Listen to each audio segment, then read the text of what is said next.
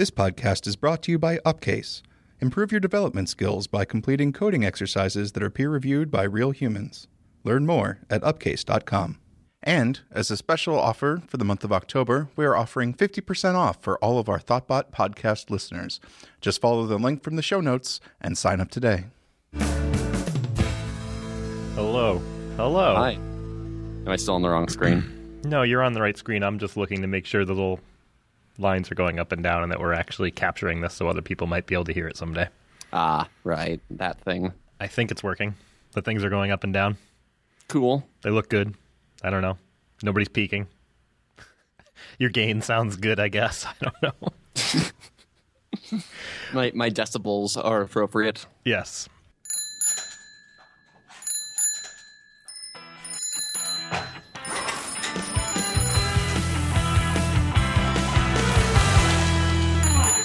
Hi, Sean. Hi, Derek. How's it going? Uh, good. I lost. You were access. stripped of all your commits. Yeah, that was a thing. Uh, so good. Other than like having my GitHub profile become empty. I feel like there's a public service announcement we need to make here. We need to play the more you know music. Yeah. Dun, dun.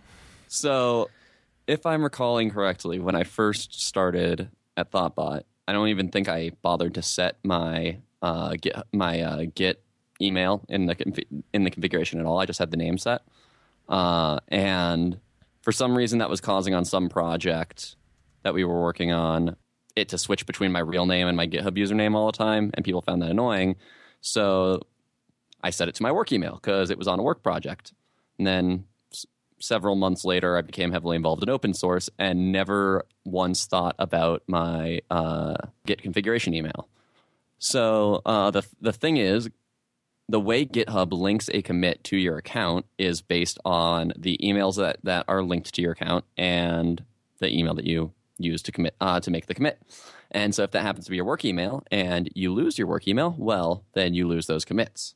And in my case, that email was Sean at Thoughtbot. And there's also another developer at Thoughtbot named Sean who then got that email when I left. So not only did they uh, uh, become removed from my account, but he never actually added it to his GitHub account. But if he did, he would have instantly been uh, on, if you looked at the GitHub charts, one of the top contributors to Rails.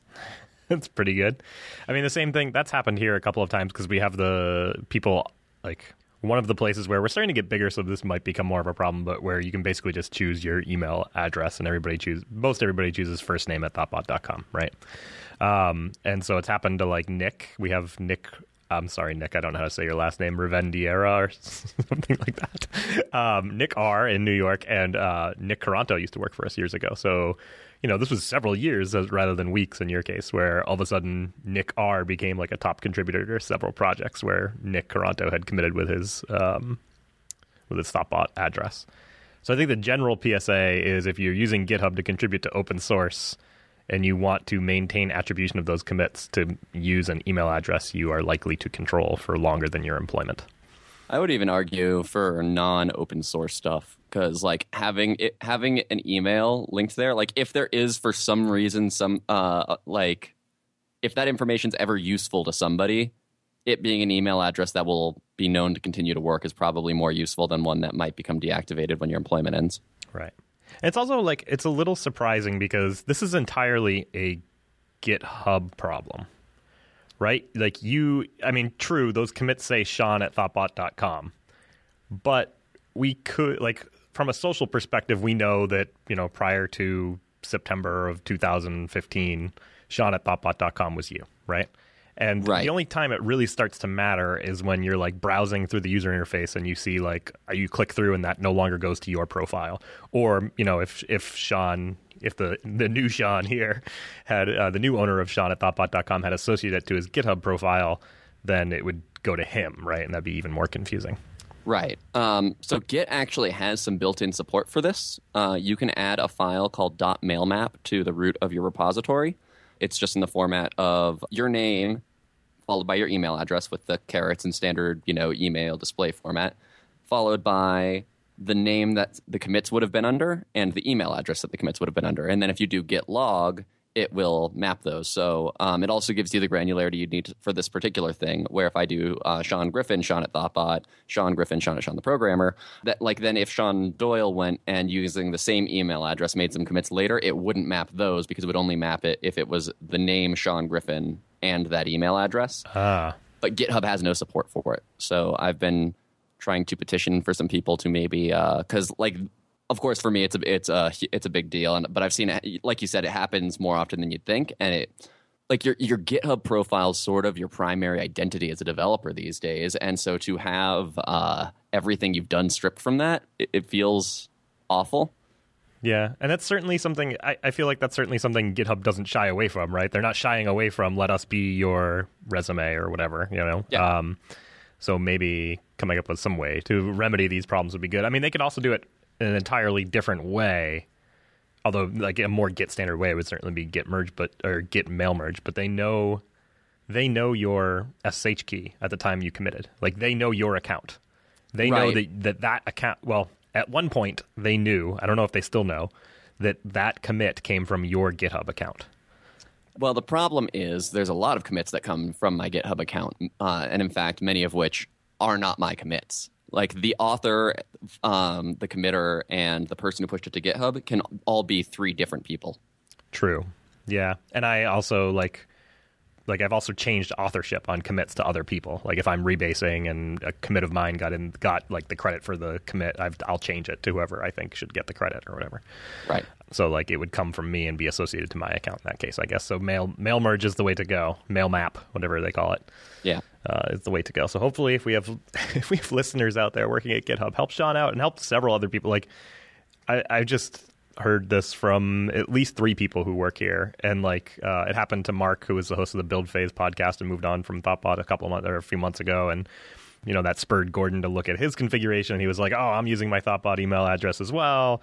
So first step of the PSA is to look in your Git config, make sure you're using an email address that you're relatively certain you're going to control past your employment with your current employer. And then the second step is if you work at GitHub or know people that work at GitHub, see if you can get them to support this mail map. Yep. But they can fix Rails contributor. Like I mean, Rails contributors doesn't use GitHub anyway, so it just says Sean. yeah, no, the it just says contributors app Griffin. is fine. Right. Like it, it, it's not. It's not. Yeah, it's not like I'm actually worried that all of a sudden uh, it's like it never happened. But it's it's still just weird to because you know I, I link to my old commits all the time, and actually uh, when I talk about writing good commit messages, I usually point um, like the the students I mentor to github.com slash rails slash rails slash commits question mark author equals sgrif and then all of a sudden that's now like a barren i mean the only thing the things that were still there were the commits from when i clicked the merge pull request button in the github interface and Right. the, um because your primary address at that point was is was your Sean at Sean the programmer address. Yeah So that's what it Um, was committing as. But then, yeah, the contributors app does something completely different, and I also and we also do have a mapping uh, uh, thing already built into the contributors app, and we do other things where like you can um, put a special if, if you put like a name in square brackets in the commit message that uh, causes the commit to be uh, accredited to someone else, No. stuff like that. Interesting. Yeah, I mean, it's also a matter of like, this sounds really jerky, but it's kind of like a matter of branding, right? Like, even if I wasn't looking specifically for what has Sean Griffin done in the open in open source, right, and started clicking through Rails, like if I'm clicking through Rails commits and I just constantly see your face, right, the avatar you're using there is you're like, wow, I'm seeing this guy all over the place. Who's this guy, right? So to lose that and then not and then so first of all they can't not only can they not click through and see like this belongs to a registered user on GitHub, but they don't they also like miss out on just seeing the constant like oh I see that guy's face everywhere. Plus, I lost my streak. Oh, the streak is gone. Um, well, you can get that back. You just you know change your Git history on your dot files or something and push it. yeah. Yeah, that's the, that's that's the real solution here, right? I'll just uh, rebase the last two years of Rails Rails. Nobody will mind. no, I don't think it'll cause any problems at all. No. It'll be just fine. Uh, yeah. Anyway, uh, mail map, it's a thing. We should support it. And oh, my favorite though are um, I told some people, and the answer was, "That's really dumb. You just should have not ever made a mistake ever." Yeah, I know. Like it's like Yes, that is that is uh, true. People should, generally speaking, not make mistakes. However, But it's also not necessarily. It's like to realize that that's a mistake. You have to think so far forward. Like it's perfectly reasonable for you to be like, I'm working on a work thing. So I should use my work email address. Right. And then there's a huge delay between that time and when you work on open source and Yep. potentially. I think that's totally reasonable. So hopefully we saved a bunch of people. Everybody's out there now just typing on their computers, checking their Git email addresses and changing them all, Yep. and pressuring all of the GitHub people to support MailMap. PSA over. This is the part where we would do an ad read if we had an ad read, but I'm Oh, do we fairly certain we have an ad. We don't have an ad read. I could talk about. Let's pretend that we are sponsored by. Uh, oh, you know what we should do? I really, really want us to have a sponsor that has like nothing to do with with programming. I want to do like, and now for the Febreze Air Effects design pattern of the week. We don't have a sponsor this week, but I thought it'd be good to mention that at Thoughtbot we're hiring for several positions. One of them is a Rails developer in Denver for some reason. I don't know why. I can't imagine why. Um, so if you are a Rails, a Ruby and Rails developer, if you are a designer, if you are an iOS developer, an Android developer, you want to go to thoughtbot.com slash jobs and check out everything we got there because uh, I'd love to work with you, particularly if you really like the show. anyway, uh, I learned a thing this week. So uh, I was working on an app that deals with, again, a service-oriented architecture, and it is. Um, I sense a pattern here. it's not really. I guess. Uh, I guess you could call it a service-oriented architecture. Anyway, what it does is it talks to some external services over HTTP APIs, and occasionally those HTTP APIs will return an exception. It seems like several of the the API clients that people, the API client gems people are writing, are using REST client these days. So REST client is pretty nice in that it returns an exception for any HTTP error code, right? And it When when you say any HTTP error code, does that mean Status. any non two, or does that mean like starts with five? fours and fives. Okay. I believe. Um, maybe I don't think threes. Anyway, fours and 400, 500, that type of thing. And what's nice is they do the nice thing, which you're recommended to do in all of like in if you look at the exception documentation in Ruby, they recommend doing this, which is if you are a library, have one base class of exception, one base error that all of your other custom errors inherit from, so that it's easy for consuming code to capture all of the errors your library might return, right? So they have like REST client error or REST, client exception or something like that. And then all of their specific exceptions inherit from that. So what I wanted to do was rescue so like in the code that calls this API client, what I wanted to do was rescue those errors so that I could log them to, you know, in this case it was Raygun was the exception tracking we're using, which I'd never used before. Um, so log them to Raygun and then also turn them into an error that was specific to our application. So it wasn't like REST client not found or, you know, REST client error or whatever. Right? Yeah, makes sense. So that's what I wanted to do, and I deployed that, and it worked fine, except that by having the block be rescue REST client error, and then what I would do is I would then I would create the new error that I actually wanted to raise, log the new error, and then raise the new error. Okay. By doing it that way, I was losing the backtrace because I created a new error, and Right.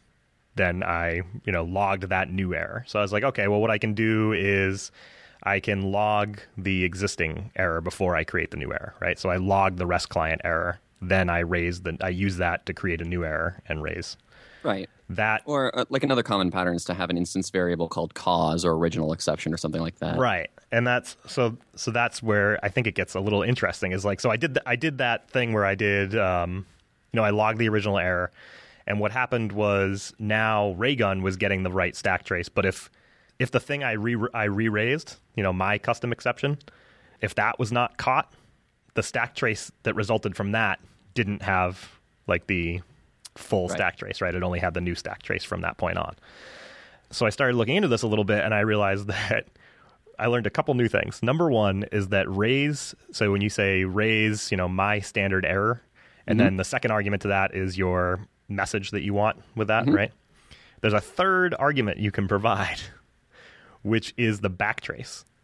Oh, So what I was able to do was say raise my error with whatever message I want, and then use the existing error's backtrace as my backtrace. Hmm. That's, that's a cool. that's a little screwy because like if you actually look at that, there's no way the claimed backtrace could actually have happened, right? Because the backtrace will be slightly wrong. right. So I was really kind of frustrated with this, and I was like, why doesn't Ruby support nested exceptions? Like so, several other languages, right? Right. Turns out, here's where the interesting part comes in, I think. Turns out it kind of does. So in Ruby 2.1, cause was added on exception. Mhm. And there's no documentation in 2.1 for it. But if you look in the documentation for 2.2, what it claims happens is that when you raise an exception, Ruby will automatically take the dollar bang variable, which is the global variable for the currently being raised exception, right? And set that as the exception's cause. Okay. Following? Yes. So at that point, every exception you raise should have a cause, which was like the really the new thing for me, which is like, okay, it kind of does support nested exceptions in that manner. Right. Right. So unfortunately, what happened, what what, what still didn't quite work was that Raygun, as far as I can tell, does nothing with this cause field. Whereas, like I looked into Rollbar, and Rollbar does seem to do the right thing and kind of iterate over the cause and give you the give you the full backtrace that you want. Like I, where this will pop up often is in like Action View. So if you have an exception in Action View, any any exception in Action View gets basically wrapped up in an ex, in an Action View error or something like that, right? Template error, Action View template error. But there is there the in Ruby 2.1 or higher, cause is going to be set, which will be your actual the actual error that caused the problem. Right. And so you can look at like rollbar, for instance, is another error report error, which seems to do the right thing in this case. So you can look there and see that. So I just thought I was first excited about finding that you could pass a third argument to raise and, and reassign the backtrace, even though that felt really silly. Um, then I heard about cause and I was like, okay, well, how do I set this? And I was really excited that it happened automatically. And then finally bummed that the uh, service I was using for error tracking doesn't seem to support it. But Why not just override the backtrace method? h- how do you mean? Like def backtrace super plus cause dot backtrace. Oh yeah. I suppose I could do that. But then that that's still only a fix for like the case where I'm using my custom exception, right? Um, Action View doesn't fix it doesn't get fixed for Action View, that kind of thing. Unless Action View already does something like I think this. we I think we probably do that. 'Cause- Right. And then the other thing about the cause deal too is that Ruby doesn't necessarily need to do it automatically because uh, your your exceptions can have constructors. Right, so you can opt into like having to do that, but I believe I'm going to pull up the documentation right now for cause because I think raise even just uh, like splats all arguments after the first one and passes them to the constructor. Right. As I was, I was trying to figure out part of this process. I was trying to figure out like, okay, what does raise do? Like, what are all the arguments to raise?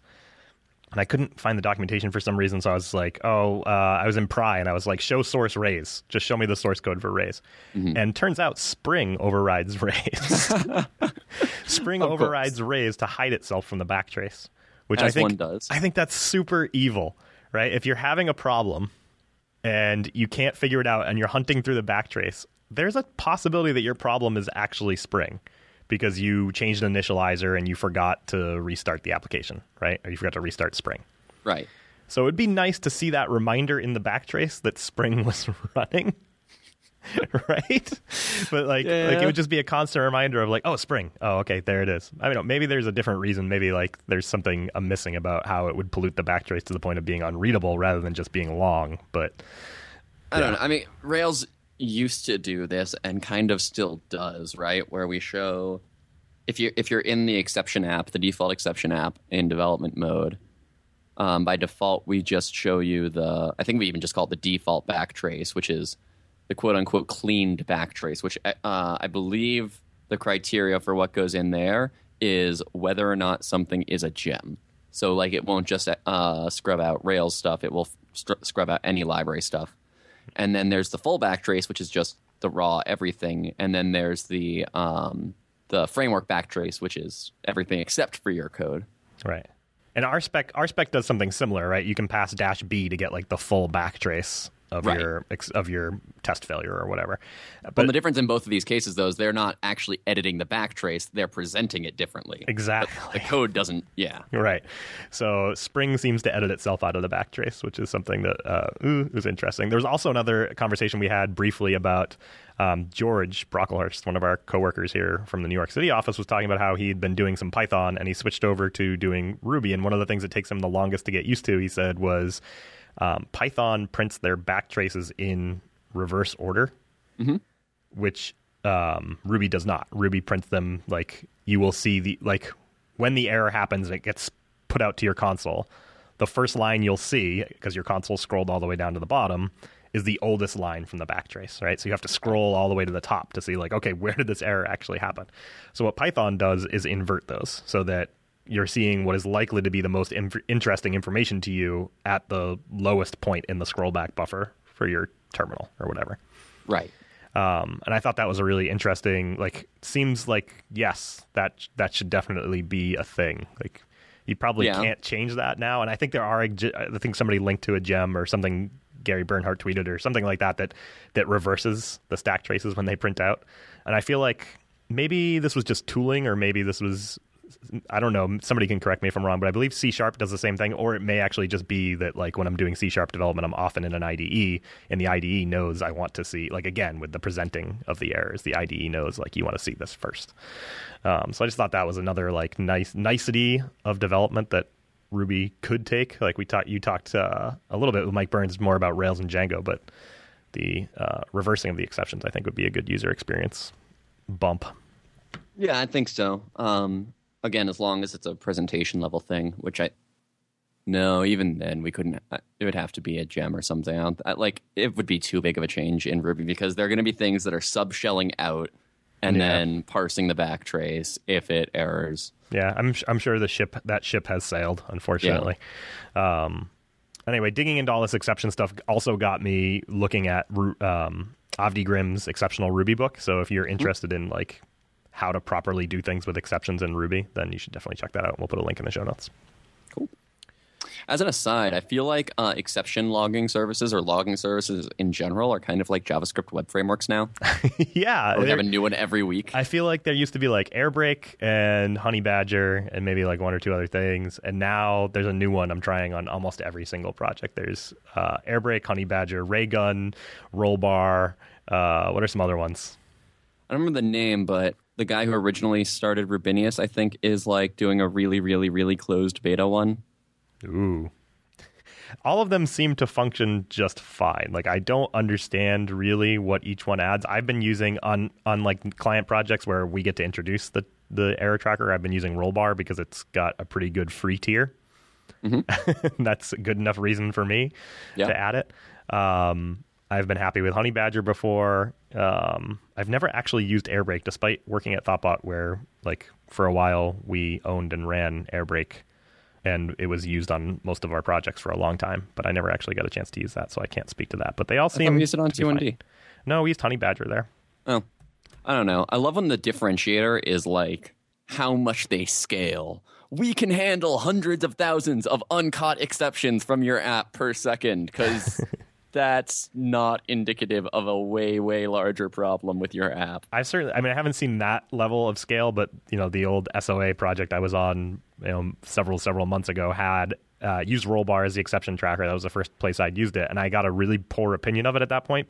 But I realized pretty quickly that it was just because of the state of their error track, like their data in there, and it was like, first of all, like they were subject to several like scanning attacks so like things would things would get would result in a routing error or 404 or whatever, and those would report. I was like, okay, well let's shut that off.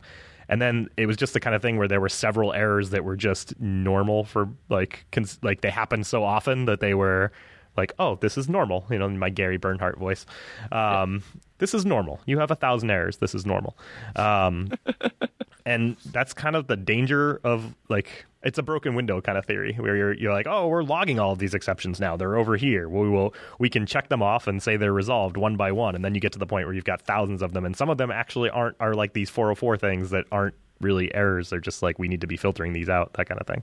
Yeah, I feel like we just need to make sure that we're inserting the logging in a, in the middleware stack before the um. Well, that wouldn't work because I, I I believe the same part of the middleware stack that displays the 500 page is the uh, same part of the middleware stack that handles um, active record record not found returning a 404. Because like you you don't care if they got a 404 be, because they went to a UR, you know, a, a, an ID that doesn't exist.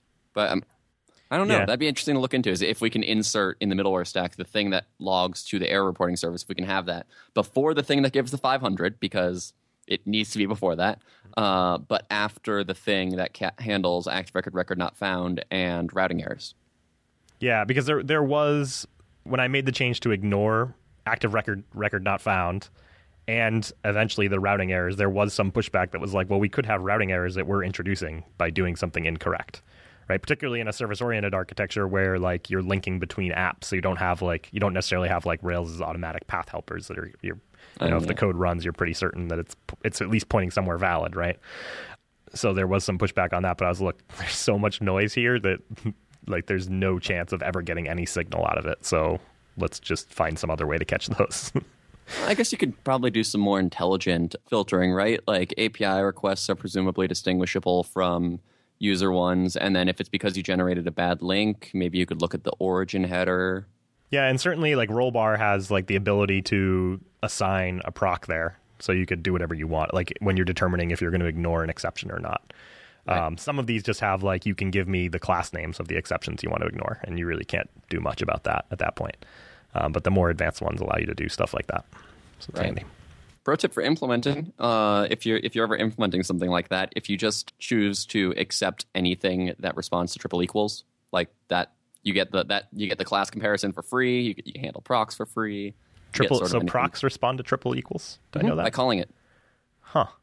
Yeah, it's it's useful if you've got like a case statement where most of the branches are like a regex or a class name or something, and then you have that one case where you want then it's like, crap, this just needs to be a normal conditional, but I don't want to break this whole thing into an if else if else if else. This is probably only a thing you run into in Rails, but uh, uh, if you wrap the if you wrap it in a proc, uh, the proc response triple equals. Of course, you shouldn't do this in any. Um, huge performance bottleneck places because that's going to allocate a proc object, which happens to be one of the most expensive objects to allocate in Ruby, but or to garbage collect in Ruby rather.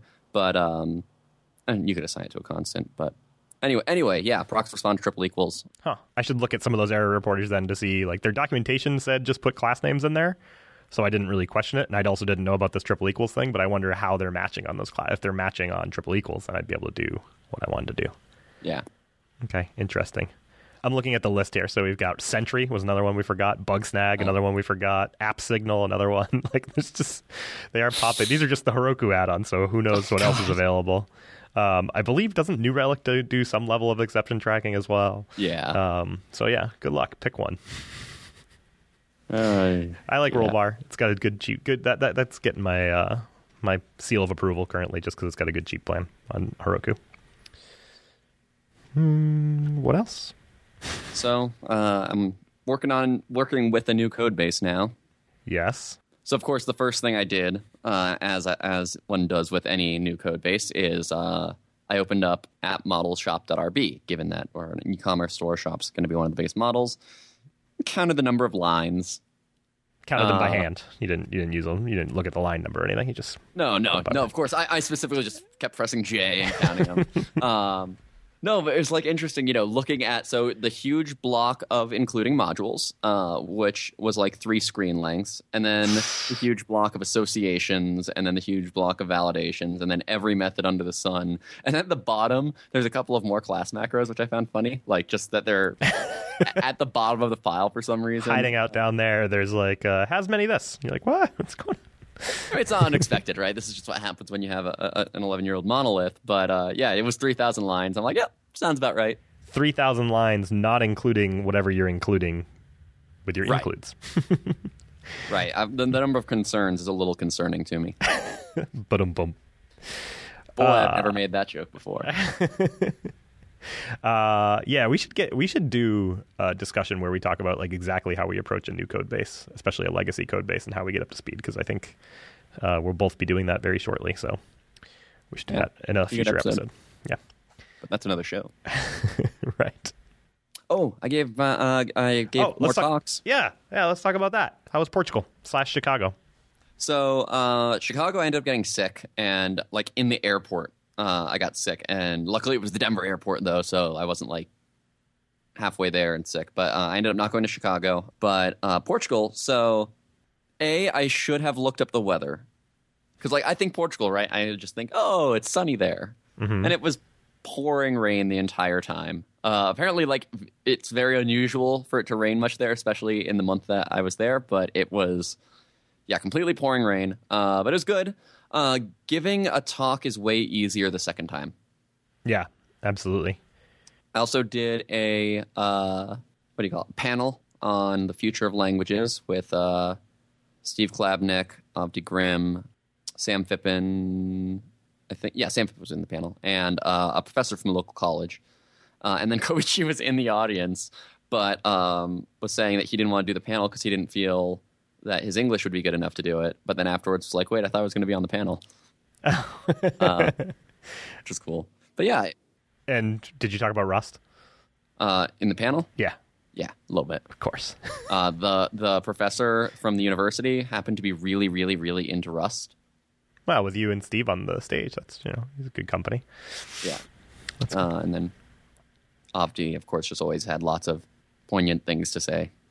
And I saw some pictures, and there was a smoke machine involved. Yes, there was a smoke machine. So the conference was Lord of the Rings themed. I'm not sure why. I did. I actually did ask the uh, the organizers, and they're just like, "Eh, we just sort of picked a theme." Uh, so it was Lord of the Rings themed, and so they had a smoke machine. And uh, Of course. Why? Okay. Yep. and then I requested to uh, have the smoke machine when I when they announced me and I came out. I requested to have the smoke machine going and the fl- final countdown playing. Uh, so that was a thing that we did. And was this was was like the smoke machine explicitly used for introductions? Is that is that what it was like, or did people deploy this employ the smoke machine like in the middle of their talks? Like, how, No, they had a little bit with a wizard at the beginning, and so like he disappeared in a cloud of smoke. oh, okay. And you were like, well, if there's going to be a smoke machine, I want it for my talk.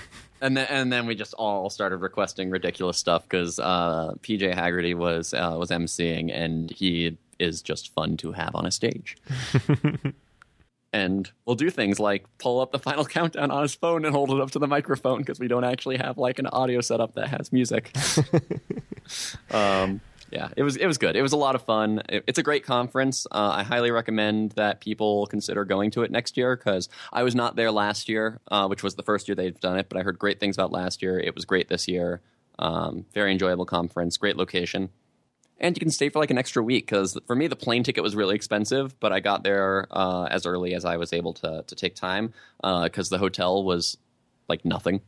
yeah, and it sounds like the talk went really well. Second time giving it. Always. This is only your second time giving that talk. Uh, at a conference, yeah. Right. Okay. and then I was going to give it one more, one more time in Chicago before retiring it, but that didn't happen. Uh, so I'm probably still just going to retire it, though. I think it, it'll make less sense for me to give that talk after Rails five comes out. Right. Yeah. I've been trying to give the code review talk again with no success. I've given it like at several meetups and stuff like that. Like I went down to Austin, gave it a meetup there. I did the Boston one. I did another meetup in Boston. I've had some people request that I come to their company and do it, which I don't know. That feels a little too small. Sorry. Uh, It's kind of like a perfect sign of success for that talk, though, right? I guess, except that I'm not getting it accepted anywhere else. Like, Well, like it didn't get it accepted to RubyConf, although it appears as though, based on the review number of reviews it got, like it was kind of on a list of ones that could have been accepted anyway. And a couple other conferences I I I pushed it to. Like I'm trying to branch out and get to like non Ruby conferences because it doesn't really have anything to do with Ruby in particular. And I haven't been I haven't been successful at all there. But the other thing is like I I tend to only have pretty high profile conferences come onto my radar, and I'm pretty bad about searching out. Like I don't even know where to go to be like, how do I like? There's been a couple times where things pop up, and I'm like, oh, if I knew that that was a conference that is in my home home city, I probably would have been like, yeah, I'd love to speak at that. I mean, if you're just looking, I, I don't know about non Ruby conferences, but rubyconferences.org is a pretty exhaustive list and has things like CFP dates. okay, cool, yeah. The people can check that out. I can check that out. That's helpful. Anyway, so we'll see how that goes. I, I'm not ready to retire it yet. I put in a lot of work. I'd like to give it one or two more times if I can. Yeah, it's a really good talk. Thank you very much. Um, but we'll see. I don't know. I'm also trying to come up with other stuff because talking was a lot of fun. Like we talked about on the show, I think before, but Yeah. like talking when you get off the stage and you're like, oh, that went well, and people are responding well. It's it's a good. I've been doing some weekly iteration recordings here, which is like a um, video show we do for uh, Upcase subscribers, and I'm kind of feeling that out as a like means for do is there like a technical talk that I could give based on this topic somewhere. Um, so far, I haven't really hit on anything, but it's, it's interesting. So if you're an Upcase, Upcase subscriber, you can see me try out several different starts of fits and starts of conference talks on the weekly iteration. Anyway, Um, yeah, I don't recommend giving more than one a uh, a month. more than one what conference talk? Yeah, like Yeah. talk or ta- even if it's the same talk, like speaking at a conference that is not in your hometown more than once a month. Yeah. Yeah. I mean, I did two in Boston, like back to back, basically, but that was just like one of them was at the ThoughtBot office. So I was like, cool, I'll just hang out here. And the other one's down the road. So it's like, it's fine. And actually, like the Boston RB one was probably, I mean, very nearly the attendance of giving it at RailsConf because like Boston RB is extremely well attended. And then also, like, you have the entire audience. Like, there's no, there's not six tracks Right. like there are at RailsConf. So well, that's only RailsConf though. Most conferences are single track. yeah, single or one or two tracks, something like that. Yeah. Oh, I do have one other thing too. Okay, go. Um, so Koichi was in Portugal as well, and you remember the whole JRuby thing with the with the block to proc conversion whole Yes, deal. we talked about this a little bit on the episode. So you're trying to make it faster somehow. if you if you capture it, basically if you're capturing a block, but you're only ever using it for delegation, so you're just passing it back as a block to another. So if there's always an ampersand in front of the variable name, Mm-hmm. basically, I can make that eight nanoseconds faster. Right. which in the case of a method like read attribute and active record is huge because that's a ridiculous hotspot and adds up to several milliseconds on a standard request. I think it might be actually microseconds, not nanoseconds. I don't remember. Uh, anyway, we did this on JRuby where now I just eliminate the, the cost of creating the proc uh, Right. and the block just goes through immediately. Uh, and I do it as compiler pass there, which is the best way to do it. We just eliminate the instructions to allocate the proc. But the only reason that works in JRuby is because they treat binding and eval as keywords, not methods. And so in MRI, it was going to have to be a VM uh, level change. But after a good bit of time exploring this, it looks like the only way that we'd be able to do it at the VM level in MRI is to make accessing any local variable slower by adding a, a conditional there. Uh, and it's currently a branchless instruction, so that would be really, really bad. But I was having dinner and was talking to him about it, and it sounds like we might be okay with just eliminating the ability to alias binding and eval. Okay. So like you can still override it and call super and do all of that stuff, but uh, and with module prepend, which like there's not really much reason to do the the alias method chain stuff that you used to have to do, which would require aliasing. And what, and what that means is then I can rely on like now if I see the method binding or any of the flavors of eval, I can just escape the optimization, but I can know whether or not the optimization is safe to do at compile time rather than runtime. And so then everybody's programs just get a little bit faster for free, and that'll be really cool. And, That'll be an MRI Ruby optimization. yeah, probably. Uh, I don't know when I'll a when I'll have time to, to work on it, and b when it would land. If I, And so this this just entails. So when you say if I see binding or eval, you mean inside the proc?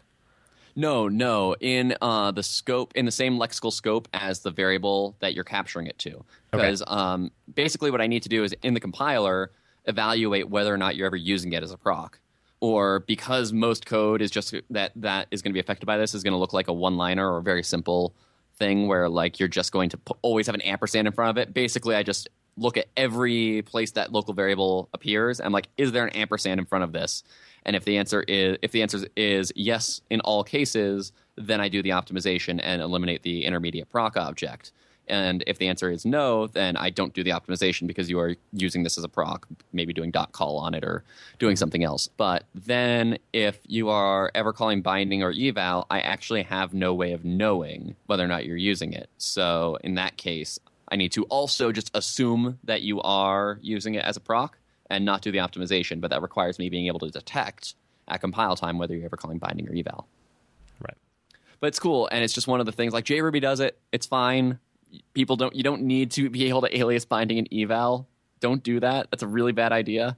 And it makes and it makes an entire class of optimizations possible that are impossible if those are aliasable.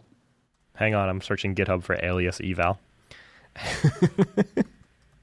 oh, GitHub search. It's finding things where alias and eval Right. appear but not next to each other. So never mind. That's not going to be useful. I love that quotes don't work on GitHub search either. Yeah, That's- what I- that's I put another it- feature. I Hey, put it GitHub in listeners. Quotes. Yeah, I put it in quotes. Doesn't work. I don't know. GitHub code search is hard. I'm willing to cut him some slack on that one. Get the mail map thing done first. yeah. Circle back to the search thing. Uh, Okay. Uh, we should wrap up. yeah, that's right. That's what I say. Show notes for this episode can be found at bikeshed.fm slash 35. As always, ratings and reviews on iTunes are much appreciated. We love feedback. If you have feedback on this episode or any other episode, you can tweet us at underscore bikeshed, email us at hosts at bikeshed.fm, or leave comments on the website. Thanks for listening to the Bike Shed, and we'll see you next time.